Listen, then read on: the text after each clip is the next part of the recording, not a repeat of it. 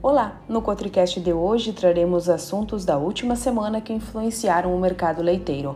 Após a primeira semana do ano ter registrado vendas mais travadas para o leite UHT, na última semana os relatos voltaram a apontar para um melhor ritmo de negociação, com uma maior procura pela categoria e importantes avanços nos preços praticados.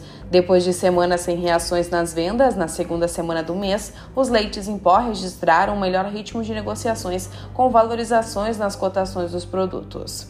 E com a produção interna de leite no Brasil ainda em pico sazonal e com elevado volume de importações, a disponibilidade de leite permanece em patamares elevados em janeiro.